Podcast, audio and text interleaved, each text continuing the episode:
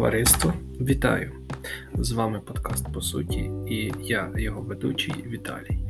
Я гадаю, що кожному з вас знайомі ситуації, коли берешся за якусь справу, починаєш її робити, і тут починають впливати різні неочікувані, непередбачувані обставини, які починають доводити тебе до сказу і, можливо, аж до того, що ти припиняєш робити те, що раніше запланував.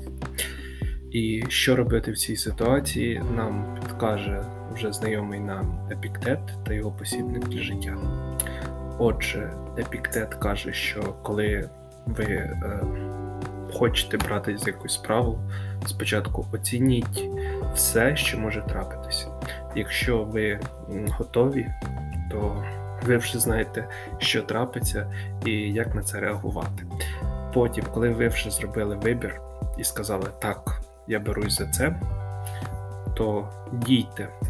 І якщо якісь зовнішні сили починають на вас діяти, кажіть, що те, що я нервуюсь, те, що мене виводить і те, що доводить мене до сказу, це не суттєво. Я вирішив це зробити, я це зроблю. Так що, якщо почали, робіть. На цьому сьогодні все. Дякую.